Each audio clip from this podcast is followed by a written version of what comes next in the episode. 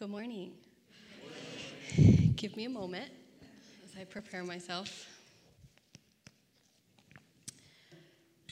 Okay, first of all, that video, um, please don't answer this, but I do not look 100, right? Okay? or EFG, apparently. But good morning, guys. Um, so, back in eighth grade, I was as tall as you see me now. I stood a whopping five foot two inches. Obviously, I was one of the shortest girls in the class, but if you had asked me who the tallest in second grade was, you guessed it, it was me. Um, anyways, eighth grade me was involved in track. And shockingly enough, I ran the hurdles. Yes, I know, the shortest one out there doing hurdles. If you know anything about hurdles, I was definitely doing the five step method instead of three. So my feet looked like they moved really quick. Anyways, one of my memorable races was the 100 relay hurdles, and I was the last one to go. Luckily, we already were already ahead, but as I got to the second hurdle, I clipped it with my shins. That hurts. But then the third hurdle, I completely tripped over it and fell to the ground. I could hear the crowd yelling to get up and keep going. I literally got up and had to step over the next hurdle. We still beat everyone after all of that but got disqualified because I touched the hurdle with my hand on the last one. All that sacrifice and no medal. Welcome to motherhood. if you don't know me, my name is Julia Belt. I'm on staff here running our creative team and help my husband Noah with Generations Youth. You will usually find me behind the screen and not up here on stage. Shameless plug if you are interested in posting on social media, taking photos, creating graphics, or writing the we- weekly emails, come talk to me. I could use the help. Like I said, Noah Belt is my husband, and usually he is the one up here with the mic because he is the one that is bubbly and joyful, maybe a little loud. No offense, babe. But that is not me. Honestly, my plan to get out of my comfort zone a little bit was to slowly start helping them with announcements. But here I am speaking to you all on Mother's Day. I have the honor of getting to tell you a little bit about my experience as a mom. About three years ago, right when COVID hit, everything was online, and I was taking a walk around the pond by our old house, listening to a Mother's Day sermon by Holly Furtick, a pastor's wife from a large church called Elevation. I remember thinking to myself, man, I wish I had the courage to do this, but public speaking is nowhere near my strong suit. Then I vividly heard God tell me, You will do this one day. So here I am doing this for the second time now and growing from it every step of the way. I couldn't be more thankful that I get the opportunity to share with all of you about who I am. So bear with me if my face is red. No, I am not sunburnt. Yes, I am very nervous. Also, I'm going to try not to cry during this, but there are no promises. You might have seen my two little blonde babies running around this place all the time. My oldest, Paisley Grace, is four years old, and she is tenderhearted, smart, an amazing big sister, and is pretty emotional. She has come to blossom so much in these last nine months with being able to go to school at Right Track and learn new things and make new friends. But with learning all these things, she becomes very curious about so many things. The other week, the kids were playing in their room, and they come out and said, Mom, we made snow. Anyone out there deal with diapers and know what I'm about to say? I instantly shot up and remembered I forgot to throw away a diaper from Paxton. If you have never opened up a wet diaper, don't do it. So, anyways, I am cleaning up this mess, and she keeps asking, she keeps asking all of these questions Mom, why does the diaper have snow in it? Mom, why can't we play with this snow? Mom, if this isn't snow, then what is it? I try to give her the basic answers that I can think of in the heat of the moment, but more and more questions keep coming. By then, I need to pass them off to Noah. then I have my youngest, Paxton James, who just turned three about two weeks ago. He's a true mama's boy who loves to climb and run and snack whenever he can. Give him a snack and he might give you a high five. He is becoming the definition of a monkey. A couple months ago, we transitioned Paisley and Paxton to loft beds. So what he what he does is climb up Paisley's ladder and then swings from the bed and then he falls down onto our big beanbag over and over again. I never realized the song Five Little Monkeys would become a lesson in our house. But for Paxton, it was. He was literally jumping on his own bed this time, and then boom, tumbled over the side, bonked his head. First on the door, and then to the ground. Even in his sleep, because he also fell off Paisley's higher bunk bed in the middle of the night. Pray for me. Paxton can also be pretty emotional. I'm starting to see a trend here, and I might to be, be to blame. So, becoming a mother and a wife has always been my ultimate goal. I remember for so long I wanted to run a business like my dad did, which I still do someday. So, I went to college to get a business degree. But two years in, I just didn't want to do it anymore. I told my dad when I made that decision that this isn't my passion anymore. My passion is to be a stay at home mom and wife. My goal was to take care of my family. I didn't want a certain career anymore the way I wanted to raise a family. Let's just say my dad was supportive, but definitely did not love my decision to be done with college. To say being a mom is a lot harder than I thought it was going to be is an understatement. I feel like I should have gotten a college degree in being a mother, a wife, a friend, a daughter, a sister, and still being me all at the same time. That might have been worth the money, am I right? With uncertain times in 2020, I decided to be a work from home mom. For the most part, being able to work from home and be with my kids at the same time was the best thing that ever happened to our family. God blessed us so much throughout this whole time period. We had so much debt at one point, and being able to contribute to erasing our debt was such a relief for me. We also got to have so much family time together and see all the firsts of baby slash toddler stages. But we also had so much time together. Some days, my mental health got the best of me.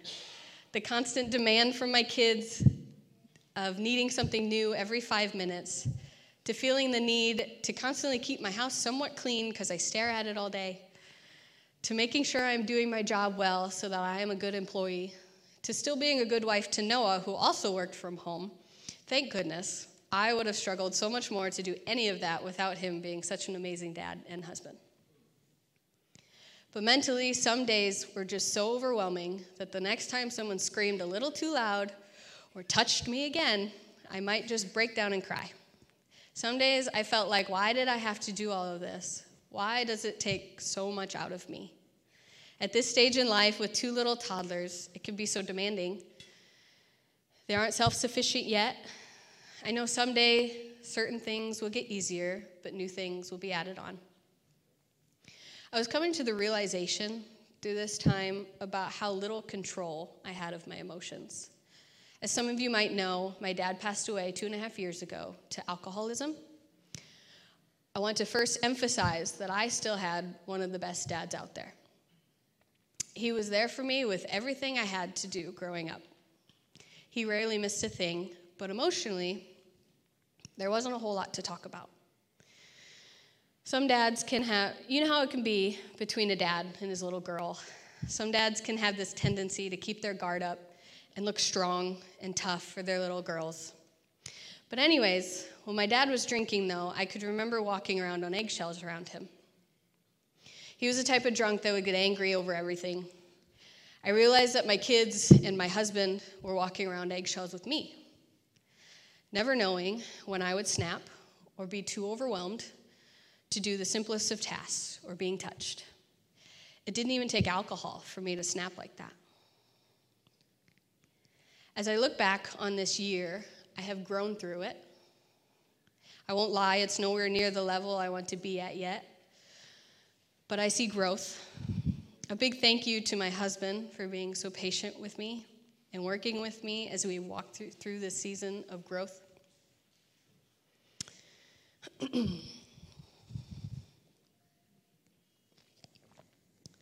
About two months ago, Paisley was having a really hard day. She was constantly in fights with me and her close friends, and that is very rare for her. I kept getting so frustrated with her. I would start with empathy first, but then every single time I would lose patience so fast. We were driving home at the end of this very long day, and she told me unprompted, Sorry, Mom, for being so cranky with you all day. I told her how it was okay, and that I'm sorry too for getting cranky with her. She said, You don't have to be sorry. You weren't cranky, you were just teaching me. Cue the tears. I felt God telling me, I am just teaching you, Julia. Your frustration, overwhelming feelings, and your bursts of anger are moments for you to learn from me. Psalms 139, 23. Search me, O God, and know my heart.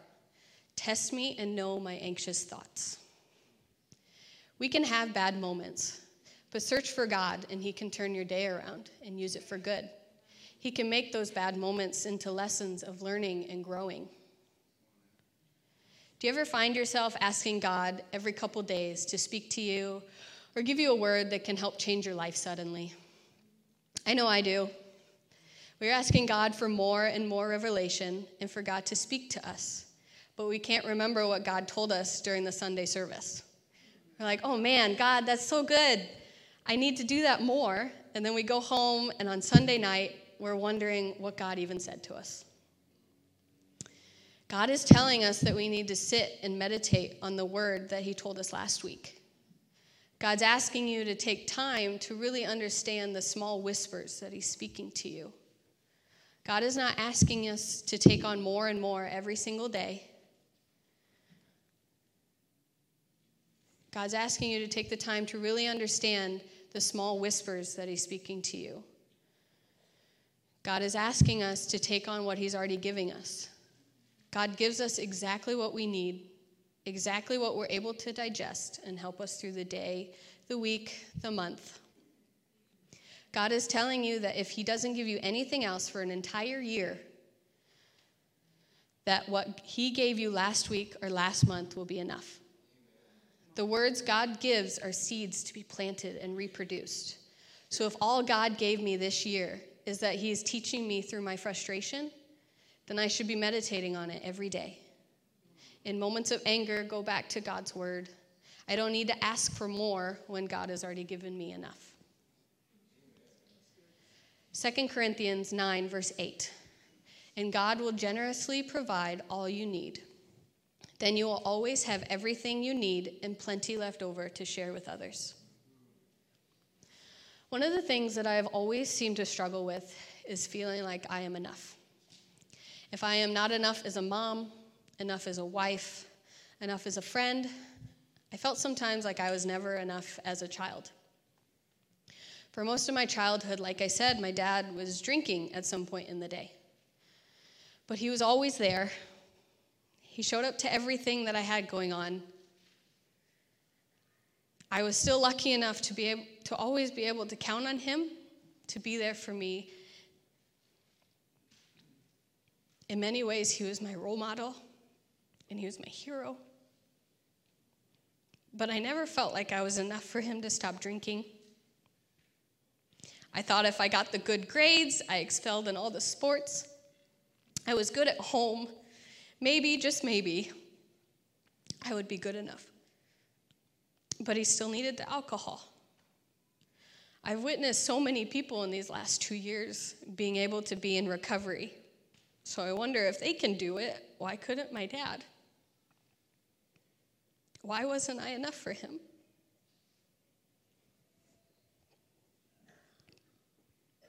I'm constantly fighting this battle like I'm not good enough to be their mom either. First and foremost, I want to brag that my kids have an amazing father. The way that he loves them brings me so much joy. But it also makes me question myself. Why don't I enjoy sitting around and playing with them for hours? Why don't I have enough patience with them to be able to dis- discipline them correctly? Why do I get so frustrated or so tired so quickly? Why can't I be as good as other moms I see around me? Guys, I'm just going to be honest with you that I'm struggling as a mom in my identity of what kind of mom I want to be, what kind of mom God created me to be. I feel like a lot of us can feel that way even if you're not a mom. I don't know how to fix it. I want to be vulnerable and I want to be honest with you that I know deep down that God is the one that can fix it. I talk to God and I ask Him, and He will guide my way, but my fleshly desires are scared. Scared I'm doing it wrong for my kids. Scared I'm doing it wrong for my husband. scared of doing it wrong by what God wants me to do. I get scared of letting people down. I'm not telling you all this for sympathy. I'm just telling you this to let you know that I understand the pressure that you might have. 2 Corinthians 12, 9 through 10. Each time he said, My grace is all you need. My power works best in weakness. So now I am glad to boast about my weaknesses, so that the power of Christ can work through me. That's why I take pleasure in my weaknesses and in the insults and hardships, persecutions, and troubles that I suffer for Christ. For when I am weak, then I am strong. His grace is all we need. When we feel weak, God makes us strong. What moments in your life did you feel like God wasn't there for you or He wasn't in the room with you? Have you ever felt God not be near in the midst of your weaknesses? In those moments of being a mother where there's another tantrum, having postpartum depression, or it's empty nesting and your children aren't there anymore with you. Did you feel God? I want you to ask God where He was in those moments. I promise you, 10 times out of 10, God is going to come back to you and say that He was right there with you. He hasn't left you. He was in that room with you, He was in that moment with you, and God is taking care of you every step of the way.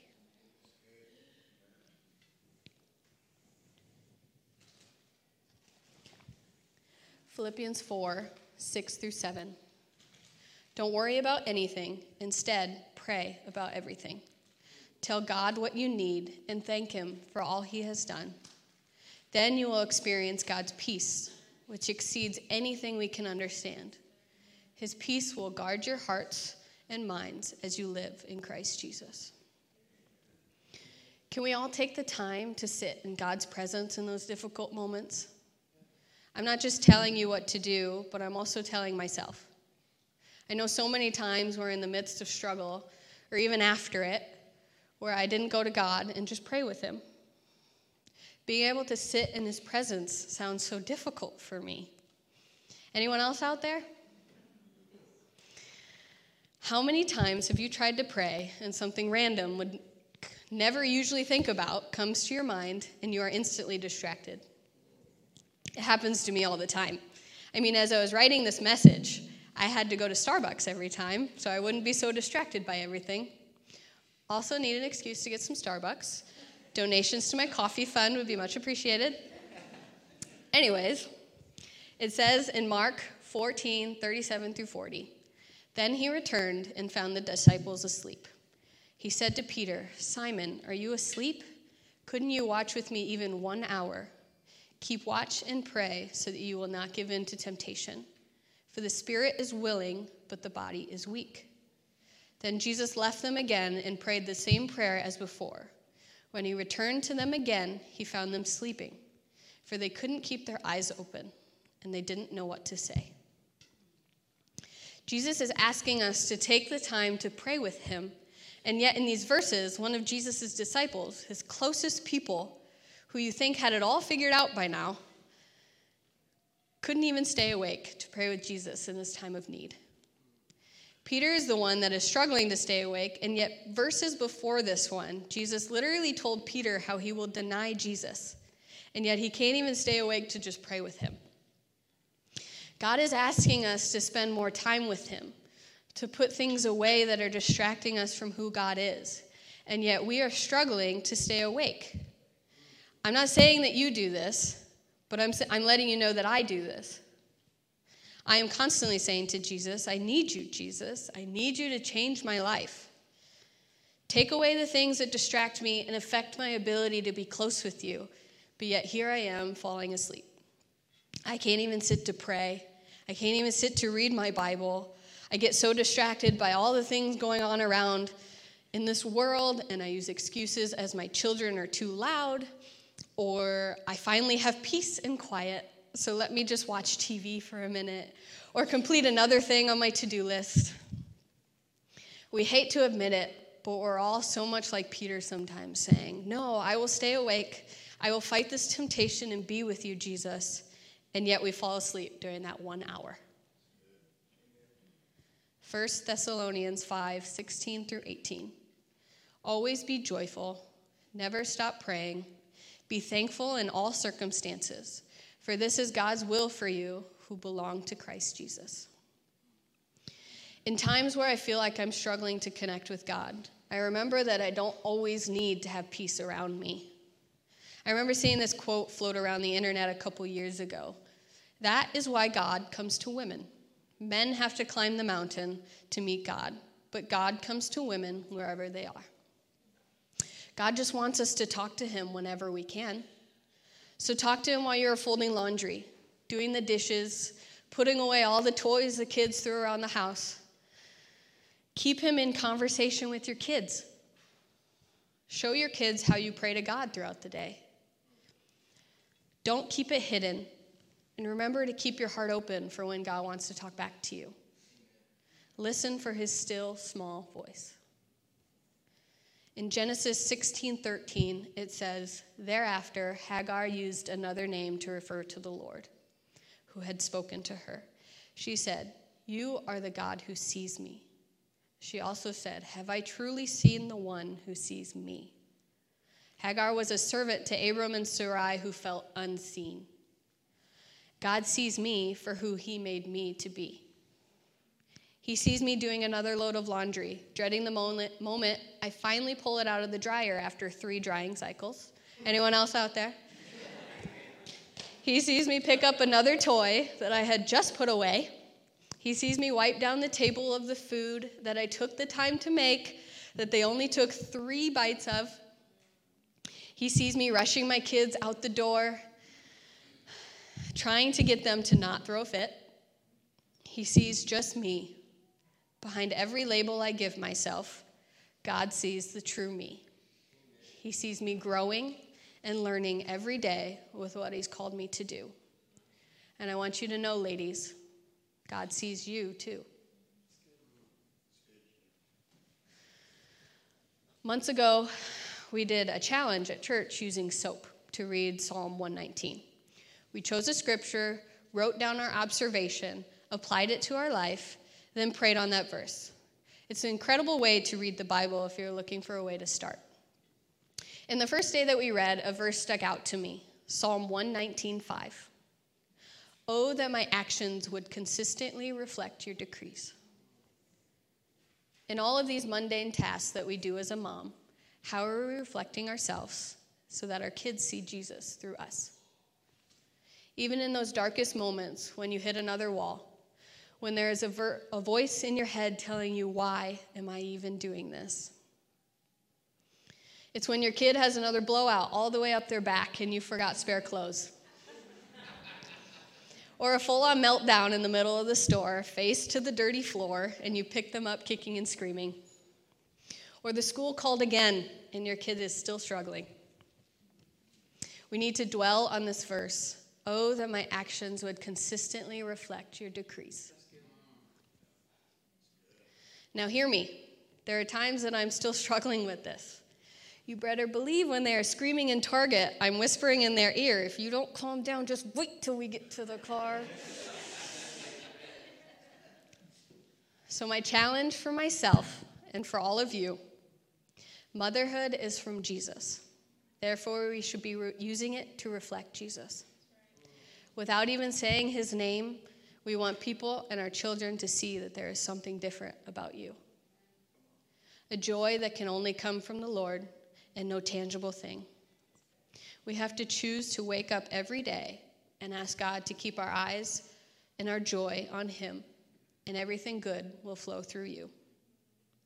I just want to thank all of you for being a part of my family and loving on me, my husband, and my kids. I couldn't do this without my church family. Go and love like a mother today. Let's pray. Dear God, I, I thank you for today. I thank you for all the moms here. I thank you for all the people here. God, I pray that you, you bless their day and give them peace and joy and comfort on this day and for the rest of the week. Thank you for this opportunity, Jesus. We love you. Amen.